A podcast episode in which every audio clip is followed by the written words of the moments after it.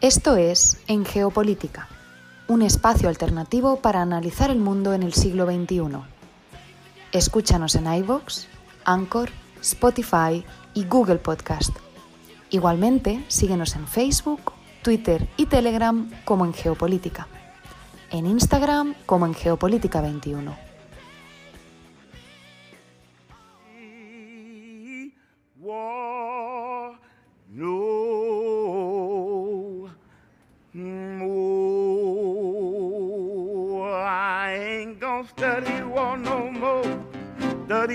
No more. Study war no more. No more. I ain't gonna no more. Study war no Y con Down by the Riverside abrimos el programa del día de hoy, miércoles primero de septiembre de 2021.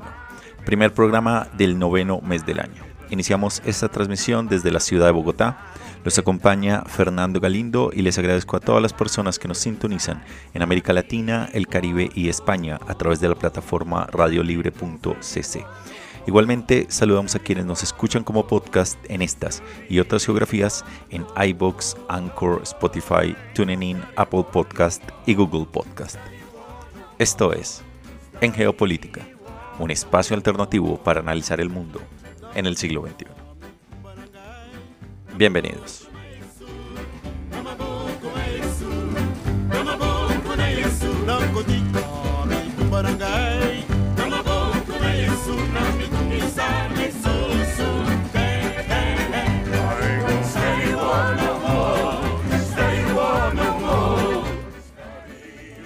Y el programa del día de hoy, que tendrá una duración de media hora, nos va a llevar por un recorrido analítico sobre las principales coyunturas de la actualidad internacional, analizando los hechos, los protagonistas y los datos duros.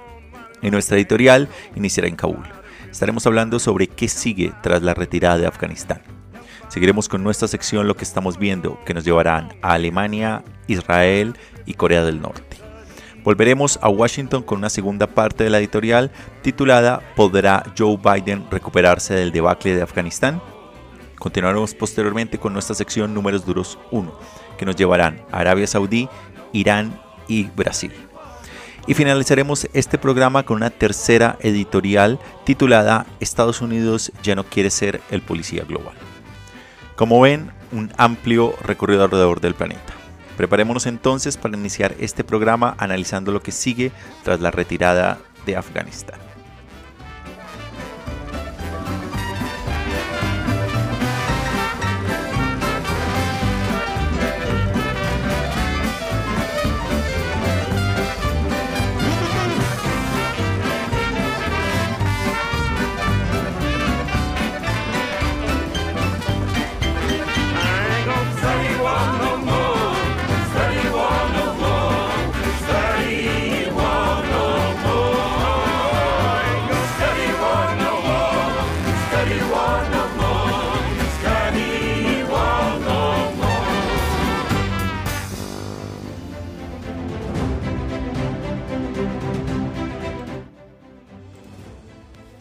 ¿Qué sigue tras la retirada de Afganistán?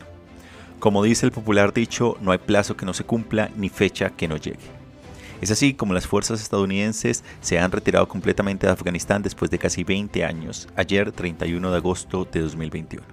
Lo, iróni- lo irónico del asunto es que el país está ahora controlado por el mismo grupo militante que los militares estadounidenses expulsaron hace dos décadas. Los atentados suicidas perpetrados la semana pasada en las afueras del aeropuerto de Kabul por el ISIS-K, filial local del Estado Islámico y enemigo ideológico de los talibanes, han sembrado nuevas dudas sobre la capacidad de los talibanes para mantener incluso la seguridad básica una vez Estados Unidos se haya ido. Los principales actores externos están en desacuerdo sobre cómo tratar a los talibanes, pero todos comparten un interés común, hacer lo que sea necesario para evitar más ataques terroristas y una crisis de refugiados en ese país. Demos un vistazo rápido a las posturas de algunos de ellos. Por su parte, Estados Unidos no podía esperar la fecha límite para salir de allí, pero eso no significa que Afganistán deje de ser uno de los problemas de su agenda. Para los Estados Unidos, la caótica retirada y las primeras muertes de soldados estadounidenses desde el acuerdo de paz del año 2020 con los talibanes son un recordatorio alesionador de que tendrán que seguir vigilando el país. Al fin y al cabo, el objetivo de la invasión de Afganistán era asegurarse de que no fuera el escenario de otro 11 de septiembre.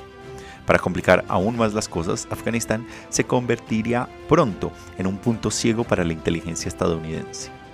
Sin botas en el terreno, será muy difícil averiguar si el ISIS-K o un resurgimiento de Al-Qaeda están planeando ataques contra los intereses estadounidenses. La idea de que Estados Unidos comparte información con los talibanes es, en el mejor de los casos, una quimera, por lo que un asediado Joe Biden necesita una solución. Si Estados Unidos quiere permanecer en el circuito de inteligencia afgano, tendrá que apoyarse en enemigos que estén más dispuestos a trabajar con los talibanes. Dos importantes son Turquía, aliada de la OTAN, y Qatar, al que los talibanes habrían pedido ayuda para mantener la seguridad y gestionar el aeropuerto en Kabul. Ambos aún no han respondido a la oferta, pero seguramente la considerarán porque tienen también sus propios intereses. Los turcos quieren mantener Afganistán lo más estable posible para evitar un éxodo masivo de afganos que acaben en Turquía intentando a su vez llegar a Europa, mientras que los cataríes, que acogieron a los dirigentes talibanes durante las conversaciones de paz de Estados Unidos, se han convertido en un inesperado peso diplomático en esta crisis. También hay un influyente vecino, afgano, con una complicada relación con los Estados Unidos. Este es Pakistán. Podría decirse que los pakistaníes son el país que más se beneficia del éxito militar de los talibanes, obra de los servicios de inteligencia de Pakistán, según varios analistas internacionales. Pero también quieren enviar más caos, especialmente si eso significa que los talibanes pakistaníes creen problemas a lo largo de la frontera compartida, así como más refugiados afganos en el país que ya acoge a la mayoría, con diferencia. Las respuestas entre Estados Unidos y Pakistán se han agriado desde las relaciones entre Estados Unidos y Pakistán se han agriado desde que en el año 2011 Estados Unidos matara a Osama Bin Laden en suelo pakistaní y por las innumerables muertes de civiles pakistaníes en ataques de aviones no tripulados estadounidenses, lo que ha llevado a Islamabad a acercarse a China, lo que ha supuesto su propio conjunto de problemas. En cualquier caso, los pakistaníes tienen influencia en el tío Sam porque Estados Unidos necesita acceder a su espacio aéreo para lanzar ataques con aviones no tripulados desde Qatar contra terroristas en Afganistán. Islamabad entonces podría acceder, quizá a cambio de más millones de dólares de ayuda militar estadounidense. De otro lado, dos adversarios de Estados Unidos que también quieren un, un Afganistán estable son China y Rusia. Los chinos llevan tiempo insinuando que reconocerán a los talibanes si restauran una apariencia de ley y orden que Pekín quiere, ya que quiere que Afganistán se suba al cinturón y la ruta de la seda del gran megaproyecto de infraestructura global a cambio de acceder a sus riquezas minerales.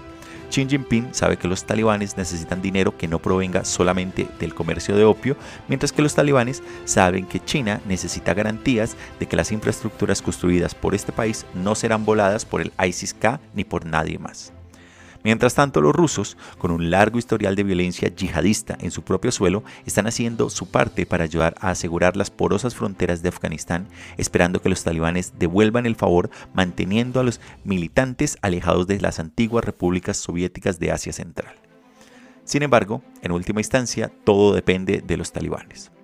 Como gobernantes de facto del país, deben demostrar que pueden mantener la seguridad. Pero del mismo modo que han aprendido que tomar el poder es mucho más fácil que dirigir un país, los talibanes pronto se darán cuenta de que mantener la paz será mucho más difícil que ganar la guerra. Y de esta manera entonces abrimos el programa del día de hoy.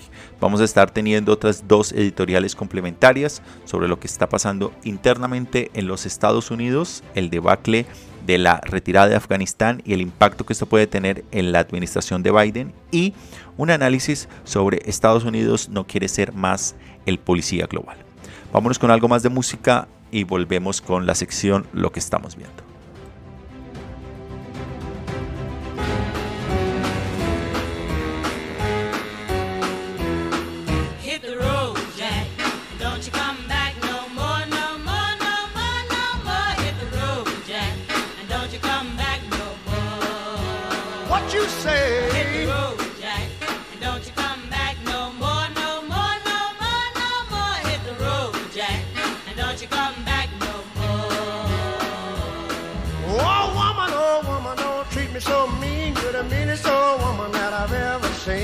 I guess if you say so, I'll have to pack my things and go. That's right, hit the road, Jack. And don't you come back no more, no more, no more, no more. Hit the road, Jack. And don't you come back no more. What you say? Hit the road, Jack.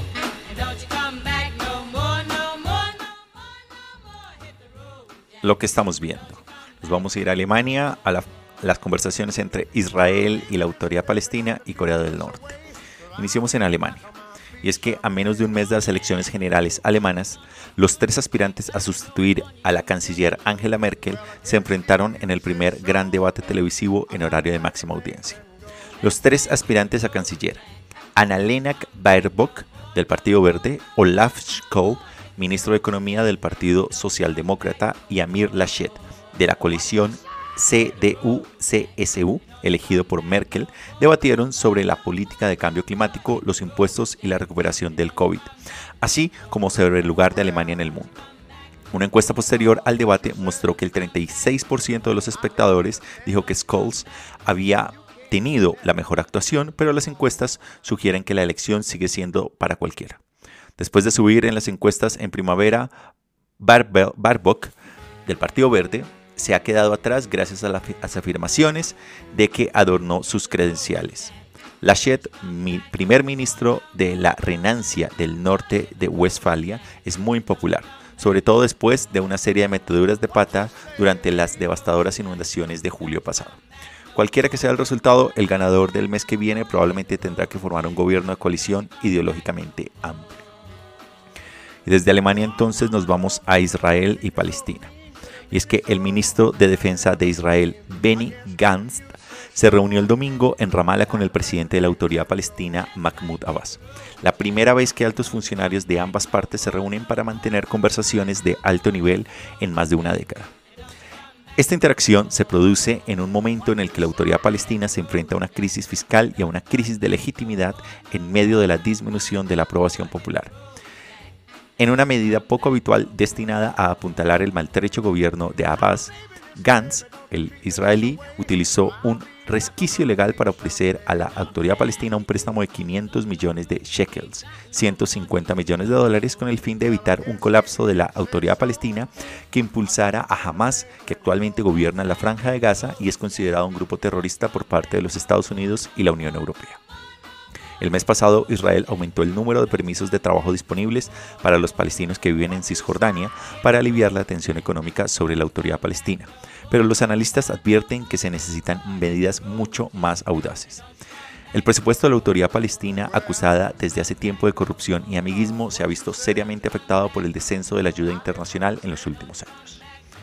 Y desde Palestina entonces nos vamos a Corea del Norte.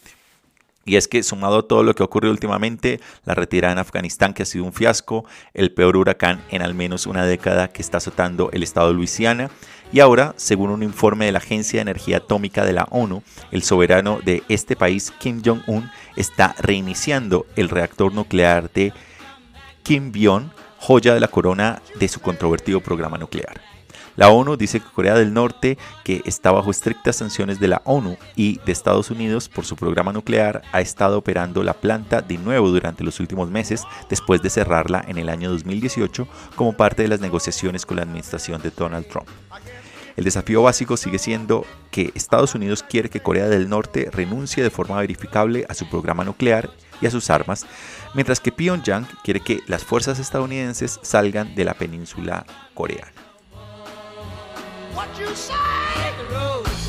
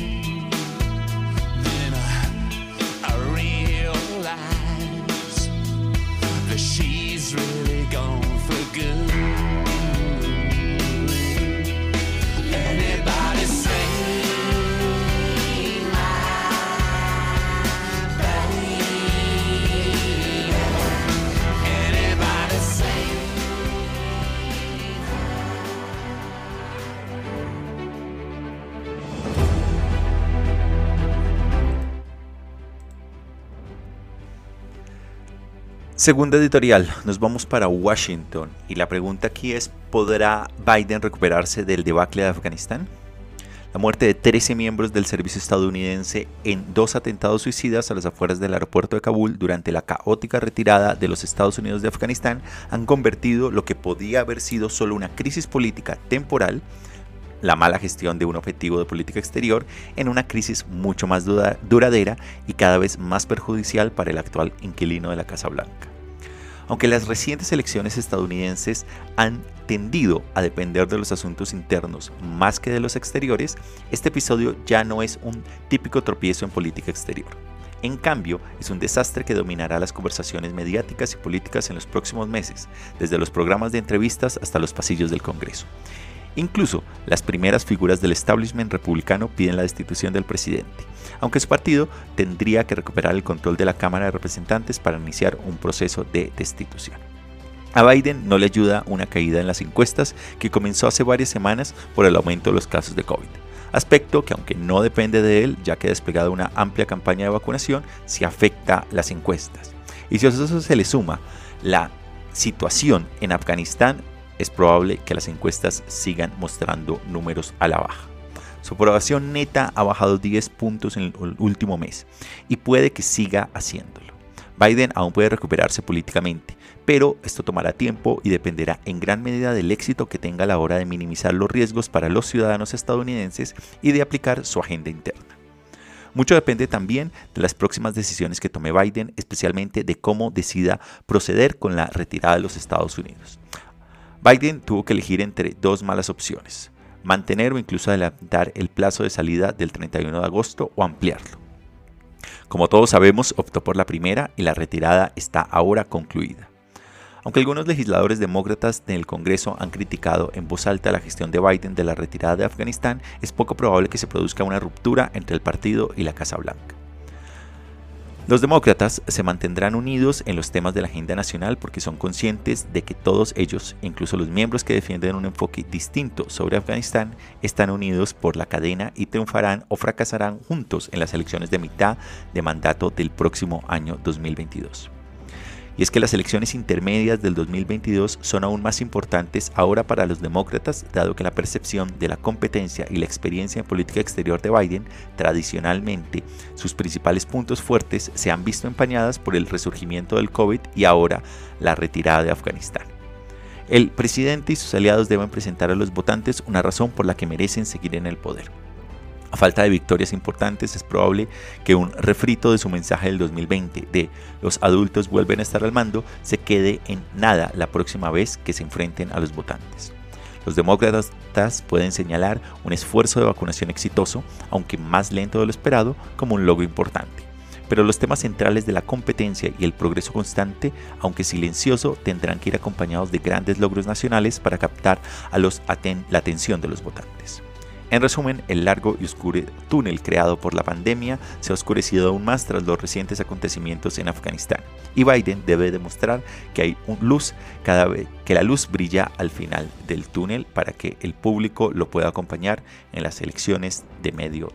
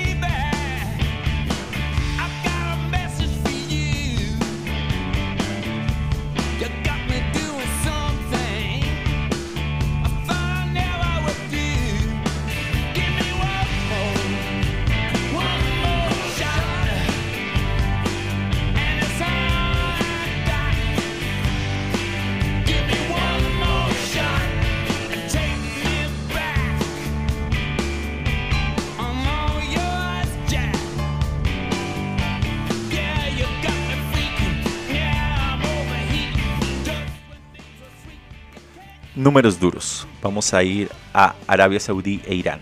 Y el número que nos lleva allí es el 5. Por primera vez en más de cinco años, los ministros de Asuntos Exteriores de Irán y Arabia Saudí, enemigos desde hace mucho tiempo, acordaron asistir juntos a una cumbre regional celebrada en Irak y centrada en enfriar las tensiones en Oriente Medio. No está claro si las dos partes se reunirán para mantener conversaciones individuales al margen de la cu- cumbre. Pero este acontecimiento se produce en medio de informes que indican que los dos países podrían estar dispuestos a explorar la distensión. El siguiente número nos lleva a Brasil y es 3. El controvertido presidente de derecha Jair Bolsonaro dijo recientemente que solo ve tres posibilidades para su futuro. La muerte, la cárcel o ganar las elecciones presidenciales del próximo año. Sobre la posibilidad de ir a la cárcel por acusaciones de corrupción, Bolsonaro dijo que estoy seguro de que no ocurrirá. Ningún hombre en la tierra me asusta, concluyó. El siguiente número nos lleva a una cifra global y es el 98. 98 países se han comprometido a acoger a los refugiados afganos durante los tal- aunque los talibanes siguen siendo cautelosos sobre si permitirán a los afganos con documentos de viaje legítimos salir después de la retirada de los Estados Unidos. Ni Rusia ni China se han ofrecido de momento aceptar a ningún refugiado de riesgo, aquellos que temen represalias de los talibanes, ofreciendo en cambio ayuda a los talibanes para reconstruir la infraestructura de este país.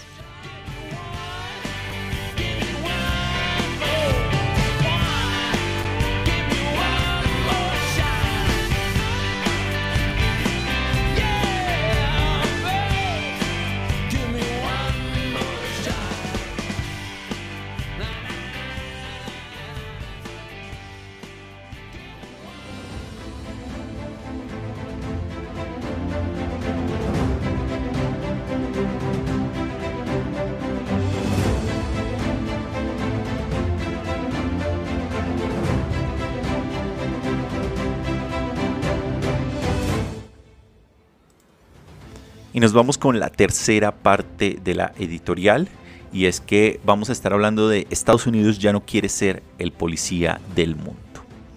Como todo el mundo lo sabe, esta guerra, la guerra en Afganistán se hizo muy, muy impopular entre los demócratas y los republicanos. Si hay algo en lo que la gente puede estar de acuerdo en política exterior es que, y decían, estábamos enfadados con China y queremos acabar con las guerras. La guerra en Irak, la guerra en Afganistán, y a esto venía la pregunta de por qué estamos haciendo todo esto. En otras palabras, la idea de que Estados Unidos es el policía mundial es la que se viene cuestionando desde hace años y que indudablemente se abrirán los debates en los próximos meses. Un papel que los estadounidenses habían aceptado en gran medida durante la Guerra Fría, aceptando que después del 11 de septiembre realmente se necesitaba volver a ese escenario.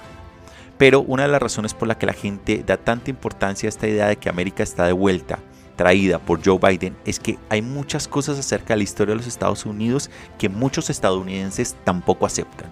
Una de ellas, principalmente, son estas largas intervenciones militares que no solo son costosas y tienen grandes implicaciones humanitarias, humanas, sino que al final no terminan generando ningún cambio, pero sí creando bombas de tiempo. La idea más cuestionada en este sentido por un amplio sector de la población estadounidense viene siendo esta idea de ser el policía del mundo. La idea de ser el arquitecto del comercio global, la idea de ser el promotor de los valores comunes, de una sociedad abierta y del Estado de Derecho y los derechos humanos. Y estas cosas que después de la Segunda Guerra Mundial Estados Unidos creó y ayudó a la conformación de las Naciones Unidas, hizo la mayor parte de la redacción a su vez de la Carta de este organismo internacional, la Declaración de los Derechos Humanos, son cada vez algo en lo que muchos estadounidenses se centran para sí mismos, pero que no es necesario ver para el resto del mundo según las últimas encuestas. De esto se ha hablado y escrito mucho a lo largo de los últimos años. Esta idea de que si el ciudadano medio estadounidense cree que cree cada vez más que su propio gobierno no es representativo, no se ocupa de él, del contrato social, no está funcionando y si a eso se le suma intervenciones en el, extranjero que en principio no están relacionadas con su diario vivir, pues este objetivo se ha ido perdiendo poco a poco. Y esto ha venido asentándose principalmente en muchos sectores conservadores que hablan que se permite la entrada de nuevos migrantes, cambiando la composición del país, pero que no se está cuidando del ciudadano promedio ni de sus familias. Entonces, de repente, el país que tiene la estatua de la libertad, el país que se hizo grande a base de aceptar a toda la gente migrante de todo el mundo que quería tener una vida mejor, de repente no aparece tan atractivo para muchos estadounidenses. Y la idea de enviar a soldados por el mundo para, entre comillas, defender las libertades y ayudar a mejorar la vida de los demás y defender otros países de las amenazas internas y externas se convierte en algo que no interesa tanto. Si hay violencia en las calles en los Estados Unidos, ¿por qué estamos haciendo estas cosas afuera? Se preguntan muchos. Así pues, la noción de que Estados Unidos tiene que atender a los ciudadanos estadounidenses antes de, de poder ejercer efectivamente un liderazgo mundial ciertamente ha ido, ha ido calando en muchos sectores de la sociedad estadounidenses, tanto de derecha como de izquierda. Y esto no tiene que ver solo con la obra de una sola administración, sin importar si esta es demócrata o republicana. En ese orden, la presencia actual de Estados Unidos en el mundo no es en absoluto una presencia aislacionista. No es que los Estados Unidos diga de repente que se quiere desvincular del resto del mundo. Ciertamente Estados Unidos seguirá prestando mucha ayuda humanitaria. Estados Unidos seguirá también teniendo una gran cantidad de tropas sobre el terreno en todo el mundo, en bases en Oriente Medio, en el sudeste asiático, en Europa, en América Latina y en Asia. Ningún otro país del mundo tiene o está interesado en promover el tipo de fuerza militar que tienen los estadounidenses. Pero la idea de que los, que los estadounidenses sean la policía mundial ha recibido un golpe muy fuerte y los últimos acontecimientos lo acaban de demostrar. Y en lugar del aislacionismo, lo que se está sustituyendo es cada vez más por una idea de nacionalismo, es un mercantilismo, es un sentido de que el poder de Estados Unidos debe ser utilizado en primer lugar para asegurar que no haya free riders o peleadores sueltos y que los estadounidenses a su vez internamente se beneficien. Y eso significa que las alianzas deben ser más transaccionales de lo que han sido y menos basadas en supuestos valores comunes. Esto va a dificultar indudablemente la construcción de una noción de democracias comunes que luchan por el bien individual. Una de las ventajas que los Estados Unidos han tenido históricamente frente a los soviéticos y frente a China es una idea muy bien construida y difundida de que sus valores son universales y deben ser seguidos por todos en independencia de sus tradiciones o particularidades. Aspectos indudablemente cuestionables, ya que han servido para cometer abusos e intervenciones en contra de varios países por intereses políticos, económicos y de poder, que se han enmarcado bajo premisas como la democracia y la libertad, pero que no han buscado ninguna de las dos en realidad. Ejemplos de lo anterior, por desgracia, sobran. Pero volviendo al contexto interno de los Estados Unidos. Y si se observa el primer año de la administración de Biden, sus éxitos han sido en gran medida domésticos. Han sido 1,9 billones de dólares para el rescate de los Estados Unidos, los 3,5 billones de dólares que van a llegar al tema de infraestructuras, que es muy significativo en términos generales, y el apoyo al contrato social en los Estados Unidos. Es esta indudablemente una política que llama la atención de la clase media de los Estados Unidos, mientras que una política intervencionista de largo aliento y grandes gastos militares no lo es tanto. Y en ese escenario, la sociedad actual estadounidense prefiere tener éxito en casa antes que en los países en los cuales poco o nada sabe y peor aún, poco o nada le interesa. El reto es que durante los últimos 50 años el mundo ha confiado en un nivel de liderazgo de los Estados Unidos que cada vez es más improbable que obtenga. Y eso va a ser cuestionado tanto por la izquierda como por la derecha, interna y externamente. Ya eso nos movemos en el tablero internacional, y es que del otro lado del planeta una nueva potencia se consolida. Y los chinos pueden hablar de un gran juego que de momento ha logrado jugar bastante bien. El más evidente ha sido el proyecto, el famoso proyecto de infraestructura global llamado el Cinturón y la Ruta de la Seda, con la cual China ha logrado llegar de una manera distinta a la militar a entablar relaciones diplomáticas de manera pragmática con países de diferente signo político, sin dejar que sus valores o los valores tanto del país como de China interfieran en estas relaciones. En eso han sido absolutamente pragmáticos. Si es verdad que China enfrenta graves problemas internos de momento, como sus retos demográficos, sus retos de deuda, sus retos de crecimiento, el sector privado que en ocasiones termina conflictuando con el Partido Comunista Chino, a pesar de eso ha ampliado su influencia en el mundo en una gran, gran medida. Dicho esto, no significa necesariamente que el espacio vacío que dejen los Estados Unidos sea necesariamente colmado por los chinos, por lo menos no en lo militar en lo que respecta a los próximos años. Y es que vivimos en tiempos de muchos liderazgos. Es decir, hay mucho liderazgo, pero no es global. Y cada vez más es, no es internacional ni multilateral. Es regional, es doméstico y es básicamente en lo que despectivamente se conoce como los patios, traseros de las grandes potencias internacionales. En resumen, una de las lecciones de Afganistán es que ya sea Obama o Trump o Biden, todos ellos estaban sintiendo esta presión de que el papel de Estados Unidos ha ido cambiando y que cada vez hay menos interés en la población norteamericana de hacer de policía del mundo. Ello no significa que Estados Unidos no mantendrá su poder militar a nivel global. Sigue siendo la única potencia militar capaz de desplegarse a lo largo del planeta. Sin embargo, todo indica que cada vez más irá haciendo un uso menor de la fuerza militar y más de su influencia política, económica y diplomática. Cosa en la cual ya están compitiendo abiertamente con los chinos y que en ocasiones el pragmatismo chino parece ir ganándole poco a poco terreno al norteamericano. Pero todo indica que su rol de policía global ya no es un rol que parezca atraer ni a su población e incluso a muchos sectores políticos en la todavía primera superpotencia militar del mundo.